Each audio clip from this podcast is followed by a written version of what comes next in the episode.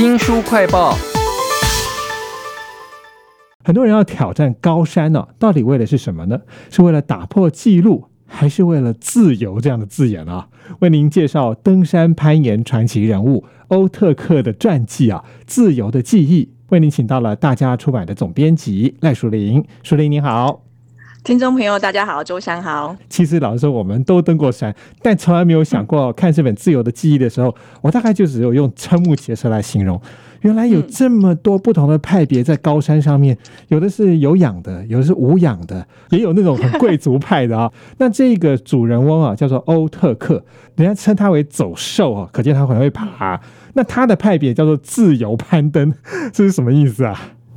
呃，自由攀登其实它是来自英文 free climbing，然后它的意思就是指说你可以用绳索做。安全的确保，但是你不能用任何的绳索或者是一些绳梯帮助你上升，你也不可以用上升器。哦，那它相对来说可能就是比较在意的是你这个攀登者本人的记忆力跟技术如何。但是我们就书名来说，因为这本书的原文书名叫《After Freedom》，它在这个地方的 freedom，它其实又有别的层次的意涵。是这本书其实还有很多不同的层次啊，不只是技术方面的。但是我看到里面有好多八卦，例如说他一开始呢就一直在攀，然后他也不管那个当地的登山的协会，结果他爬到后来竟然有点像是破格一样，可以拿到证书哎。嗯，他们那种攀登背景其实跟台湾早期可能也有点像。台湾早期山径还没有开放的时候，必须要加入协会，或者是你必须要在大学里面的山社，你才可以去爬大山。是。然后欧特克他的背景就是他的攀登时间大致上都是在一九七零年代中期到一九八零年代中期。那个时候其实波兰他是波兰人，波兰还在共产的统治之下。是。所以他们在这一方面的呃行动自由上面的管制是非常。硬的。是，因为他们有所谓的俱乐部，你必须加入俱乐部，然后你要跟着俱乐部里面的一些课程去受训，是，然后他看你的表现怎么样，然后他觉得可以了，他发给你一张证书了，你才可以去他们的山区里面攀登。那因为作者自己是自学出身的，根根本没有经过那样子的训练，所以他压根也不知道说原哪攀登他必须要拿到证书，所以他他就是一直都是有点像我们台湾人讲说我们可以爬黑山。这本书就叫做《自由的记忆》啊，你可以想象，自由还可以跟共产国家可以连接在一起啊，甚至呢，因为他们这些波兰的人很怕民众逃出去，所以他还闹出一些笑话来。那我觉得这本书还有一个很棒的地方是，很有哲学、文学还有诗意的部分。我很喜欢他讲到他自己早期在家乡波兰爬山的时候，爬的是一种我们想象不到的哦，是冬天，然后有雪，然后又有岩石的那种爬法。哎，嗯。我们不太觉得说在台湾爬山叫做攀登，它比较像是践行。但是在国外，我们他们在提到攀登这个字的时候，它其实会特别指的是那一种你必须要技术攀登，例如说你要攀的是那一种垂直的大岩壁，或者是你要攀登的地形，它里面有冰、有雪、有岩石混合起来的那种冰雪岩混合地形。我觉得作者一开始就很有意识的要把欧特克他在攀登上面的精神层次的东西当成重点来写。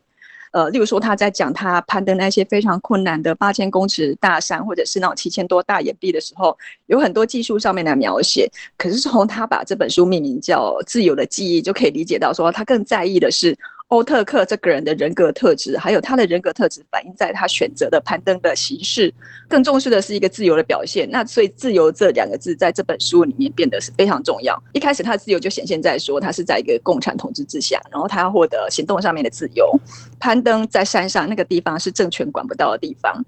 这是第一个层次的自由。第二个层次的自由来自于他他的攀登方式。台湾可能最近因为呃有一些登山界在爬八千公尺大山的人创下了纪录，然后在网络上面兴起非常热烈的讨论。我们可能会开始接触到一些对我们来说非常陌生的词汇，例如说阿尔卑斯式、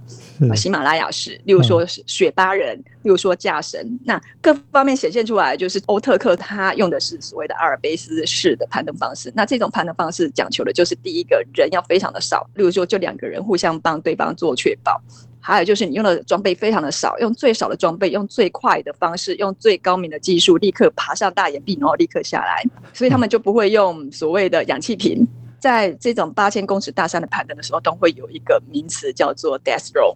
呃，生命禁区，就是你到了海拔七千五百公尺以上的时候，氧气会稀薄到让你的地腺体没有办法产生热量。所以你的细胞是大把大把在死亡，走出一步非常小、非常小的一步都会变得非常的困难。所以很多人要完成八千公尺大山的攀登的时候，他们都会非常依赖氧气瓶。欧特克他用了这种自由的记忆，就是他要的就是他对这些装备的依赖程度是最少最少的。他甚至发明了一种攀登形式，叫做 naked climbing，就是裸体的形式啊，但不是真的裸体，我们把它翻译成空身，意思就是他为了要追求最少的装备、最轻的负重上山，他甚至连。帐篷都不要带，甚至他们会只在晚上攀登，不用带非常多的御寒的衣物，然后你也不用带睡袋，甚至绳子都是自己架的，你就不依赖那一些现成的人帮你架好的路线，他在山上可以得到更大程度的自由。那我觉得这是本书里面自由的第二个层次，然后第三个层次还包括说他要断掉连接，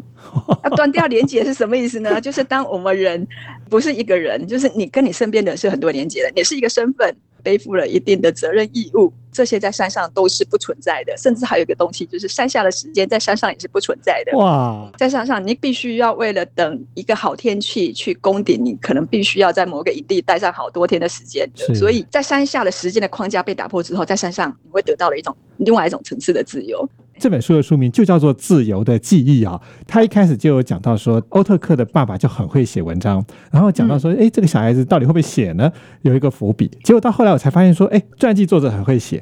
欧特克本人也很会写文章。哎，书里面有一个故事，我觉得超有趣的是，他曾经跟朋友一起去爬山，回来的时候三个人灰头土脸，然后拍了一张照片，他在旁边注明这些人的表情的时候，我觉得就可以看出他的文笔非常厉害。那次攀登，他们总共有三个人，然后其中是两个男生，包括奥特克自己，还有另外一个女生。那这个女生的性格非常特别，就是她喜欢用第三人称来称呼自己。她不会说我想要怎样，他会讲他想要怎样，而且他使用的他是男性的那一个他，就是在攀登时候的自己的性别认同是认同自己是一个男生，但是在他们攀登的过程里面的某一个阶段，可能到了他。整个精神已经承受不住崩溃的时候，他又会变成一个女生。然后作者有描述这中间的那那个他的身份认同转换的过程。因为那一次的判断其实非常非常危险的，他们九死一生的回来，中间在最难度过的那一个晚上，他们是睡在雪线里面。结束之后，他们终于走出了那片山区。然后作者就写说，看着这些精疲力竭的人。很难察觉到丝毫的英勇，也没有荣耀与喜悦。仔细端详这几张被风雪摧残的面孔，左边那个人盯着地面，仿佛死刑犯。但他之所以盯着地面，并不是因为预料之中的死刑判决。让我偷偷告诉诸位我所知的机密：其实他视线低垂，是因为昨夜与中间那个人有一段不愉快的对话，心里感到懊悔。他的文字其实非常的妙啊，这只是他其中一个故事而已。在这本自由的记忆里头，这欧特克绝对不是只是一个。登山高手走兽这样而已，他还有很多内心的一些反应，透过各种方式，比如说这个作者一开始就描写了他多次拒绝那个金兵符奖要颁奖给他那个部分，你就觉得说啊，那也是一个很特别的个性哎。一开始我们会想要签下这一本书，主要就是因为看到他对。金兵符奖的反应，那金兵符奖可能台湾人有点陌生，他在全球的攀登界就等于是电影界里面的奥斯卡金像奖。那因为欧特克在那个时候，他其实在全球登山界已经有大家对他都非常的推崇。但是他一直没有拿到金蝙蝠奖，那就很多人去催促颁奖的单位说，你们应该要把奖项颁给欧特克。然后有一次主席就写了信给欧特克说，他邀请他们来当他们的评审，然后欧特克当下就拒绝了。然后这个主席就非常的不不折不挠，他又第二次写信给了欧特克说，那我们这一次不是要请你来当我们的评审，我们要颁奖给你，而且我们要颁的是终身成就奖。然后欧特克就。非常的疑惑，说我前一封信写的还不够清楚吗？我连评审都不要当了，怎么可能去领奖？然后他就回信给主席说，这是个邪恶的提议。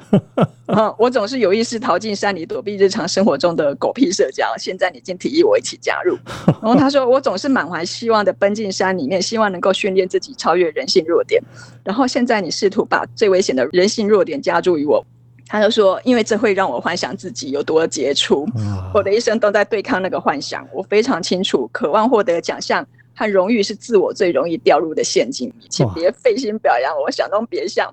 最后，他讲出了整本书最重要的一个核心的精神，就是攀登者都拥有非凡的自由意识。这段序言我在看的时候也是热血沸腾的哈！没有想到登山可以跟自由、抵抗诱惑这么有关系啊！大家可以去看看这一本《自由的记忆》。登山的受苦、涉险与自我塑造，非常谢谢大家出版的总编辑赖淑玲来为我们介绍这本书，谢谢您，谢谢。